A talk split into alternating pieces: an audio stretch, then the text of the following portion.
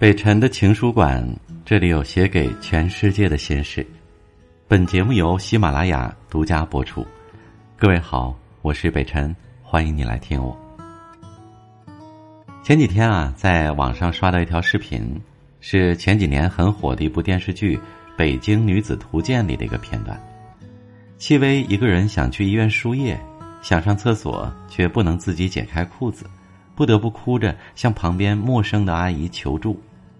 求助的那一刻，成年人的体面荡然无存，留下的只有软弱和无力。之前网络上流传过一张孤独等级对照表，大概有一个人吃饭，一个人看电影，一个人去医院，一个人做手术。但其实这些在成年人的生活里早已经习以为常。我们以为早就在生活的打压下练就了金刚不坏之身。但往往那些看似不经意的瞬间，细碎又尖锐的戳中我们的孤独感。前几天和朋友见面，本来约着想找个好看的咖啡馆聊天他却突然叫我去他家里。等去了之后，才发现屋内一片狼藉，还未拆封的行李箱，扔在桌上已经坏掉的水果，让我一度无处下脚。朋友苦笑着和我讲：“因为刚搬家，还没收拾呢，事情太多，只能在家里边边收拾边和我聊天。”聊天时我才知道，为了上班近一点朋友忍痛多花钱租到了现在的房子，却在搬过来的第二天被公司辞退了。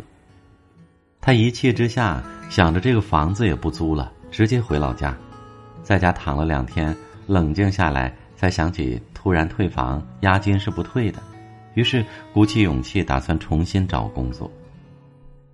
几千块的押金，朋友舍不得打水漂，他要找到最优的选择，要做出损失最小的决定。不顾一切的随心所欲，对于成年人来说是奢侈品，大多数人的生活是精心计划和安排过的，不能有差池。电影。这个杀手不太冷里面有一段很经典的对白。马蒂尔达问里昂：“生活是否永远艰辛，还是仅仅童年才会如此？”里昂回答：“总是如此。”我曾在地铁上遇到一个姑娘，深夜的地铁人不多，但大家都还是正襟危坐的样子。她不顾身边人的眼光，脱掉了高跟鞋，光脚踩在地上，脚后跟已经被不舒服的高跟鞋。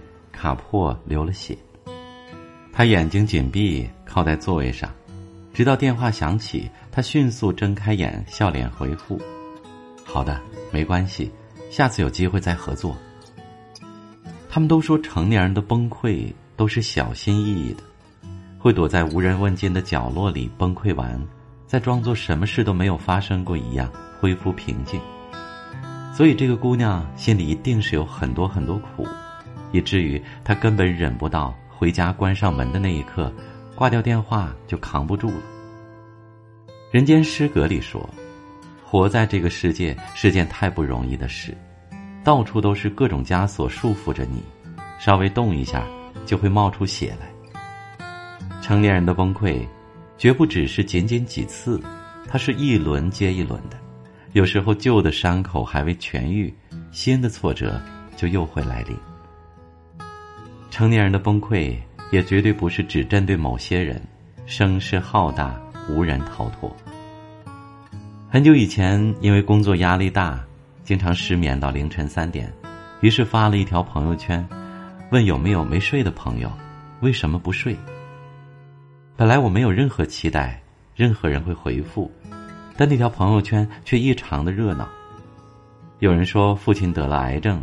他在医院陪床，两个小时醒一次，看看父亲的情况。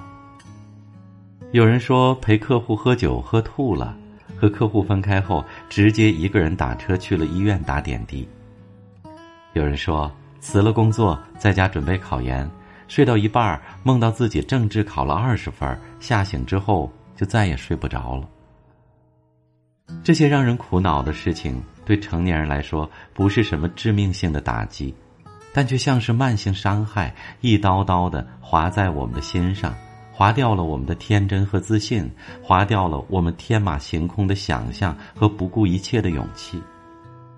我们意识到，长大之后的我们并不会成为了不起的人，我们并没有仗剑天涯的豪情，也没有与世为敌的能力。我们都是平凡的不能再平凡的人，咬紧牙关才勉强维持自己的生活。我知道生活不容易，很多人都在咬牙苦撑。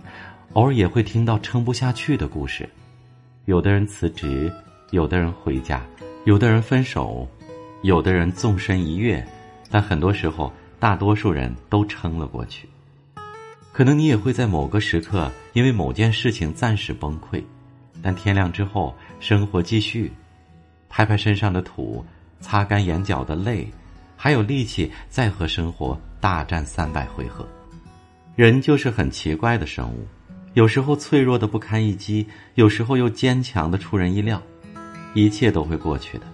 深夜哭过的人是不会轻易被白天的困难击倒的，所以相信你自己，相信那个美好的明天吧。好了，我是北辰，再次感谢您的收听，祝你晚安，明晚见。